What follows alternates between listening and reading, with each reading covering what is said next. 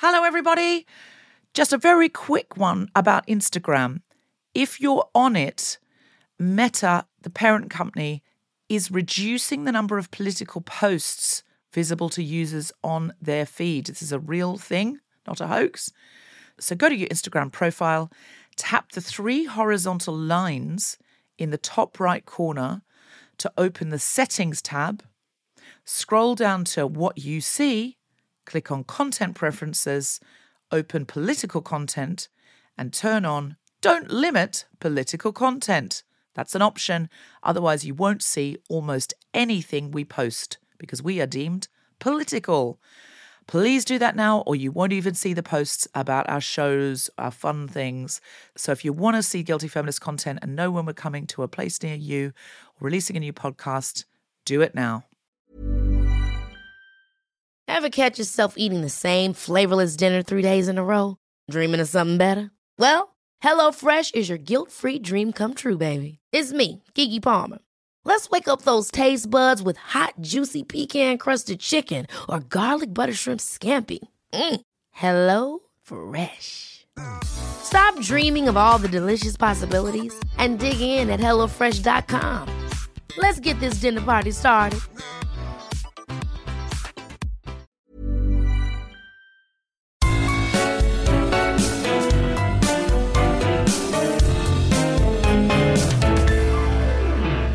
Welcome to the first episode of This Is How You Do It.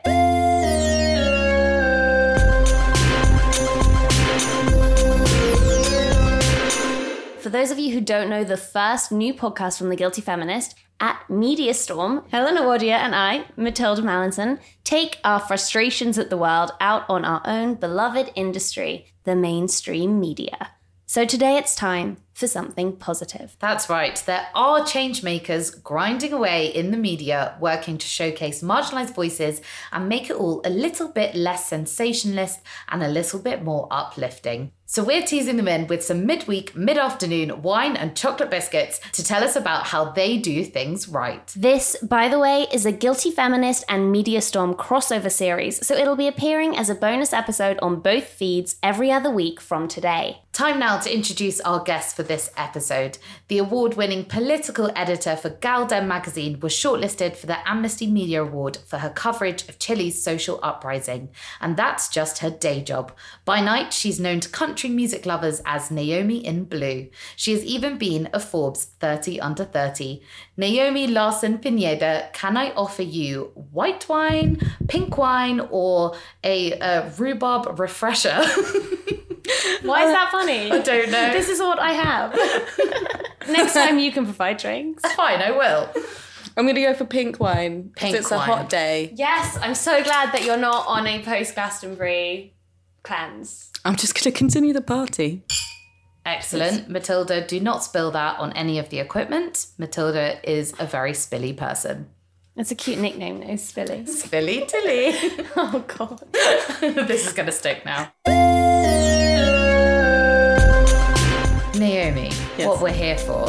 Tell us first what you do now. So I'm uh, gal-dem's senior politics editor, and I've I'm quite new. I've only been there a couple of months, but I'm really loving it. And what makes gal-dem different to other news outlets? It is a publication that is dedicated to amplifying the voices of people of colour from marginalised genders. So we work with with writers who fit that description, and we tell the stories of how people of colour and marginalised communities navigate the world, living in kind of systems that are against them, effectively. Could you give us an example? So one that we we recently published this week was a story from Chile about a politician who had watched Michaela Coel's I May Destroy You, saw the stealthing scene, and was inspired to make stealthing a crime in Chile. So she's That kind of trying to bring that into amazing. force. Yeah. That is so cool. What Yeah. a cool story. And for those of you who maybe don't know, um, stealthing is when somebody removes the condom during what was consensual sex. And that is a crime in the UK. It's classed under rape, but um, what they're trying to do over there is actually make it into a separate a separate crime, I guess. Obviously, you mentioned Chile there, Mm-hmm. and a lot of your work has been focused on Chile. First of all, just tell us why. I'm half Chilean. My mum is from Chile, so I've got loads of family over there. I went a few years ago in 2019 to sort of live there and float around for a bit. But then that's when the the social uprising happened. How how was it reporting in that environment during the social uprising? It was super intense. I had come from a perspective where it was very personal. The reason why there was this social uprising was due to inequality that had built up for years and years and years. It's to do with kind of the internet intergenerational trauma from the dictatorship, which only finished, you know, just over 30 years ago. That's the Pinochet the dictatorship. yeah, the, the Pinochet dictatorship, who was this sort of fascist, awful person who was around for 17 years. Love them. yeah. The fascists. Shout out to all the fascist listeners. yeah so there was there was so much bubbling away that ended up in this huge wave of protests all up and down the country fighting for indigenous rights women's rights lgbtq plus community but also just you know working class people it's kind of everything it was this huge amalgamation of stuff and they have a really big protest culture in chile anyway so there were protests every single day. And i was in the middle of it all trying to spread the word of what was going on to the international community. When there's something like protest and protest about so many injustices that you just mentioned, and there's so much emotion and there's so much trauma as well wrapped up in all of that, how do you report whilst keeping that kind of trauma in mind? So I think it's I think it's super hard because inevitably you take on some of that trauma as a as a reporter and as a journalist because you were literally listening to and trying to understand and trying to be empathetic listening like fully listening is is really important and giving people a space to to share in a trusting way and being accurate in the way that you report their experiences too That's something uh, that I always ask myself. We're taught as journalists that we need to be objective. How do you reconcile objectivity with empathy when you're in an environment which is so emotive and where you say human rights are at stake? I actually think in that context objectivity is bullshit I hope that wasn't too direct a question. it's like it's obvious like we we know what is right and wrong I'm You not say gonna it's obvious, but so many people It's because it's it's such it's part of the institution, right? It's it's these it's the old guard in the sort of old fashioned mainstream where yes, that is how you were taught and how it's meant to be, you know, this objectivity of the of the BBC and this non-bias. But I think we just we live in a different age now where I think we should have learned by now that actually it's kind of impossible to be objective. gal-dem, we have we're very clear in who we are. I mean, we tell truth. We tell the truth. That's I think there's a there's a difference between this trying to be objective and then the the truth. Right, the truth is is way more important than this like striving to be objective. Hmm. And so I think that's where the that's where the difference. Because reality is. is emotive and reality maybe is moral. you know, for, as an example, being in Chile, and there was kind of quite famously the police and the army use sort of um, what do they call it? Non-lethal weapons, crowd control weapons, rubber bullets and tear gas and things like that. But they use them in such a way that they actually seriously injure people and even kill people. And there was a huge crisis of people losing their eyes, that they were blinded. Mm. You know, that's that's police brutality that's human rights abuses. If by me speaking to the victims of this and speaking to human rights groups and not getting a quote from the from the Chilean state, if that's not objective, like I just like don't give a fuck because Yeah. it's the truth of what is happening. So, Naomi, it's genie time. We're going to pretend you're a genie. But instead of three wishes, you have one wish. Stingy, stingy genie. you're a stingy, yeah, yeah, you're a stingy inflation, genie. inflation times genie. Exactly. There's a cost of living crisis, mm. okay? You get one wish, one wish to change anything you like about the mainstream media. What is it? I was thinking about this, and the first thing that came to my head was that I wish people like Piers Morgan would just fuck off. Yes. Because it's just so Helena. it's just so like why why are these people still with so much power when we mm. know that they like consistently lie i feel like i'm talking about boris johnson right now it, what was it like 20 years ago he got sacked from the daily mirror for it publishing those doctored photos about the british soldiers abusing iraqi prisoners Yeah. Everyone's forgotten about that Yeah. And he is now super rich, he's super powerful. And I just feel like somewhere down the line, the mainstream media has just allowed shit people fundamentally Absolutely. to continue rising to the top. But you could be talking about Boris Johnson because he was sacked for fabricating Yeah, quotes true. way back. I mean, Yeah. if I fabricated quotes or images, I would never come back from that Yeah. career wise. No. I, I don't understand why? where that immunity comes from. Yeah. Oh wait, that's where it comes from. I do think that at some point the the media will kind of have to turn around and look at itself and say that like we allowed this, like we allowed this happen. We allowed people like Piers Morgan to broadcast to millions of viewers in the mid morning and really harm trans and non-binary mm-hmm. people and like take the piss out of them live on air and say oh i'm a two-spirit penguin. Horrible horrible stuff. And at some point you do hope you know we'll turn around and take a look at ourselves but i'm not sure what it would take to get to that point. point. And I think that the media that that now props up Piers Morgan or the people who hire him would say, yeah, but this is just the market. You know, there's a market for mm. it, and if our viewers want it, we're just giving them what they want. But I think what that misses is that the mainstream media very willingly creates this market, Totally. very willingly flares up unfounded fears, us and them fears, because it's so much easier to make a profit off a lie than it is off the truth. It's so much easier to make a profit off hate than it is off understanding. There is no moral responsibility in a free market. And so, this is what the free market does to an industry, the media, that should fundamentally be public service oriented. No, you're so right. I think we we created this. We created this. And on that note, we're going to take a quick break, have a sip of wine and a chocolate biscuit, and we'll be back with you shortly.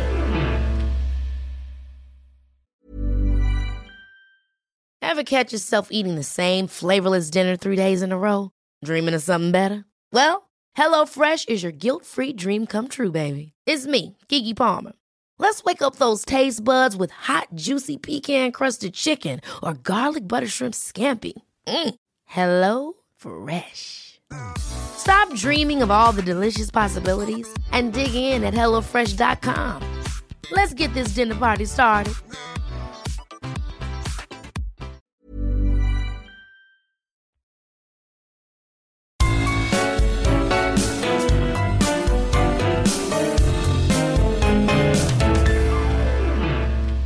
Chocolate biscuits are still untouched. but the rhubarb juice is proving a winner delicious actually It is, I know. My dad makes it. Oh, you made it, that? Squeezes it with his own hands. No, that's not. my dad makes rhubarb juice. That's what my dad does. we'll have him on next episode okay So we've gotten rid of Piers Morgan. He's gone. We've gone it. Now let's talk about the stories we do like. What is your favourite story that you've ever reported on?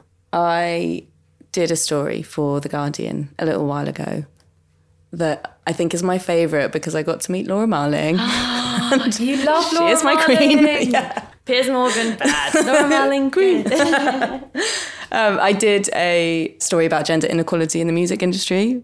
I, I kind of hate numbers and I hate data, and this was like my one and only data story. Because I think my, my theory was if you go see a, a gig just in your local pub, you're more than likely not going to see a woman mm. or a non binary person on stage, right? I wanted some hard, solid facts, but couldn't find them anywhere. So then I was like, okay, I'm just going to look on this one gig listing site and then go through every single band that was playing across the UK Google them, find out what the makeup of that band was. How long did this take? Oh my god, it, looks, it took so much time. Did you, did you have some kind of Excel formula to help you? Get no, through, because I do not just doing this? understand. I do not know anything about Excel. I only recently learned how to add up the cells. Are they called cells? yeah the, i still the don't know squares. that i, don't, I still i still couldn't do that This is yeah, maybe not great for women It was. you don't represent all women okay this is what i feel like Do I woman- feel that pressure? Like, if Oh I'm, my gosh, I if, feel it if so I'm badly. with a bunch of people and it's like, oh, let's kick around a ball. Does anyone want to play? And none of none of the women want to play. Then I'm like, oh, I have to play. Yeah, for Yeah. kind. Yeah, I feel that way when I'm parking, and if it's like particularly tricky, and I feel like everybody's looking at me, and I'm like, no, because I'm really gonna like fulfill the stereotype that women can't uh, drive. I will I will park for you. One time I was parking in a really, really, really crowded car park and this man came up, hadn't even tried to park yet. So I hadn't demonstrated how skills. my skills. He came up and he said, "Would you like me to park for you?"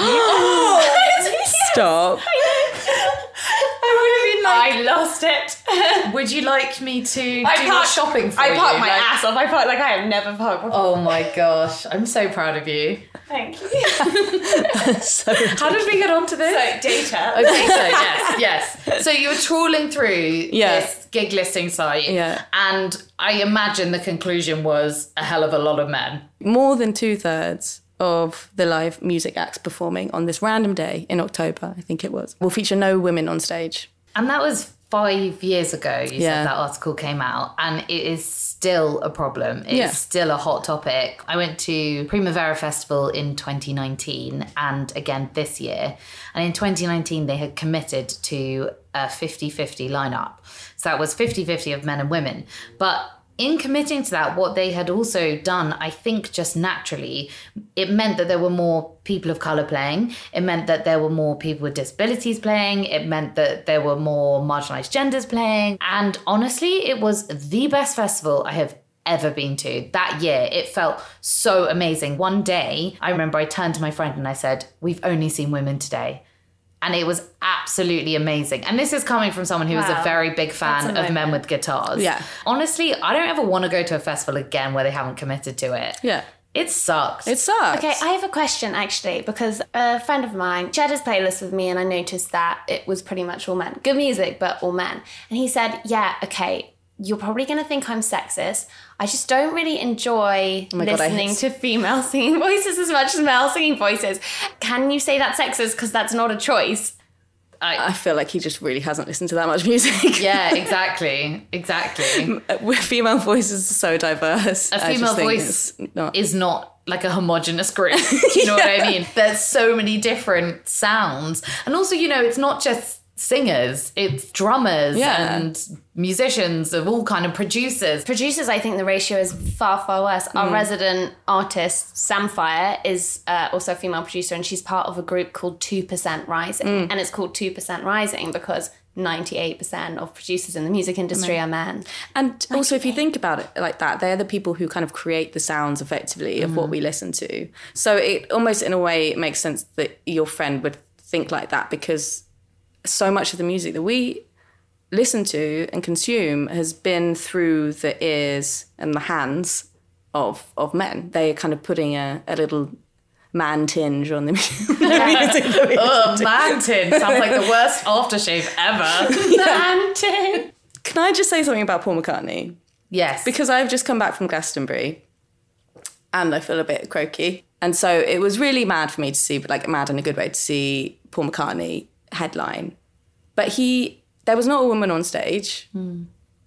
And the two guests that he brought on, Dave Grohl and Bruce Springsteen, like, fine. Hmm. Yeah, they've contributed to the world of music. But do we really need two men with guitars? You know, there were te- tens of thousands of people in this crowd. I just think, yes, you have lots of power. You need to fucking take responsibility of of what image you're projecting 100%. to these people. Get fucking women musicians on stage. The power of pulling someone from an underrepresented musical demographic onto that stage in that moment. Yeah. You could have done so much more with that moment than you Yeah. did because your brain's just not Yeah. on it. And bringing it back into the world of journalism, editors need to take that responsibility too, in terms of the diversity and the types of stories that we're covering. It's got to be a constant. We are all effort. Paul McCartney. We are all Paul McCartney. and I guess I guess with organizations like gal-dem, where you are constantly consciously trying to correct an imbalance, some people might look at it and say, "Oh, but you only commission writers mm. of color." You know, I couldn't write for you guys. And some people would be like, oh, but how's that helping? But this is the issue. Unless you are constantly, consciously mm. correcting the imbalance, it just doesn't happen. exactly. Tell us a little bit more about the music you make, what you do, what your sound is. Can you sing for us? Come on, we need some more female gigs. Fem- female gig number one here in my living room. I mean, to be fair, I need to up my Spotify numbers there. so I'm an artist called Naomi Blue. Yeah, singer-songwritery stuff, but I have a band. It can get a bit heavy, a bit psychedelic sometimes. It's been quite helpful actually to balance the journalism side and the musical side because it's another way of telling stories effectively. Do you feel ever the pressure to only be doing one thing? Can't be doing journalism and music. Pick a lane. I think it is actually really vital that you do lots of different things because we as human beings are multifaceted people and I cannot think of anything worse than only doing one thing because I would just I think I'd lose it because it's also it's not always going to go well your your career and then so you have the other thing that you do to fall back on and enjoy and give that gives you happiness and I think that goes either way Especially now that one job won't even pay you a basic living wage and Well, you might still be on food. Totally. You may as well pick this up a couple. Thing you kind of have to, and I also think as as a free, it's just so hard being a freelance journalist. Although I would say that I do recommend it. I loved it, mm. and it was great, and I got to do like so many amazing Yeah, things. love it. No illusions. It is. But it is, gr- it is a grind. hard. Mm. You know, it's just constant rejections. It's constant late payments. Chasing massive Yeah. multinational corporations to pay Who you have so much money. to pay you for something that you published months ago. Yeah, and And people. to pay you like £70. This is also yeah, exactly. You need to have a little side gig as a freelancer. Mm. And I think anyone who doesn't have a side gig is lying. Is lying, lying. because it's literally, it's literally impossible to I could, uh. I could add a few things to my Twitter bio. Yeah. Naomi, where can people follow you and do you have anything to plug? I'm on Twitter. You can find me at Naomi Lars. N A O M I L A R S. It's part of my surname, Bakov. I don't know what I was thinking. It would have been easier just to put my actual name. Um, and I'm on Instagram as well as at Naomi in Blue. and on Spotify, people can stream you, I guess. Naomi in Blue, Spotify, wherever you listen to your things. And a few more plugs for our listeners. In case you haven't noticed the last two Guilty Feminist episodes, see Deborah joined by none other than Jonathan Van Ness of Queer Eye Galore. Helena's really excited next to me. Too excited. So head on over and give them a listen. It was just great. They've got such a soothing voice and I love it. Even more Oh. silky than the hair. The hair. The hair. Anyway. Meanwhile, Meanwhile, over at Media Storm, we've been investigating abortion access, how reporting has unfolded in the US over the shocking overturning of Roe versus Wade, and the surprising ongoing barriers to abortion here in the UK. So that episode will be out next Thursday, the 7th of July, in time for your morning commute. See you then.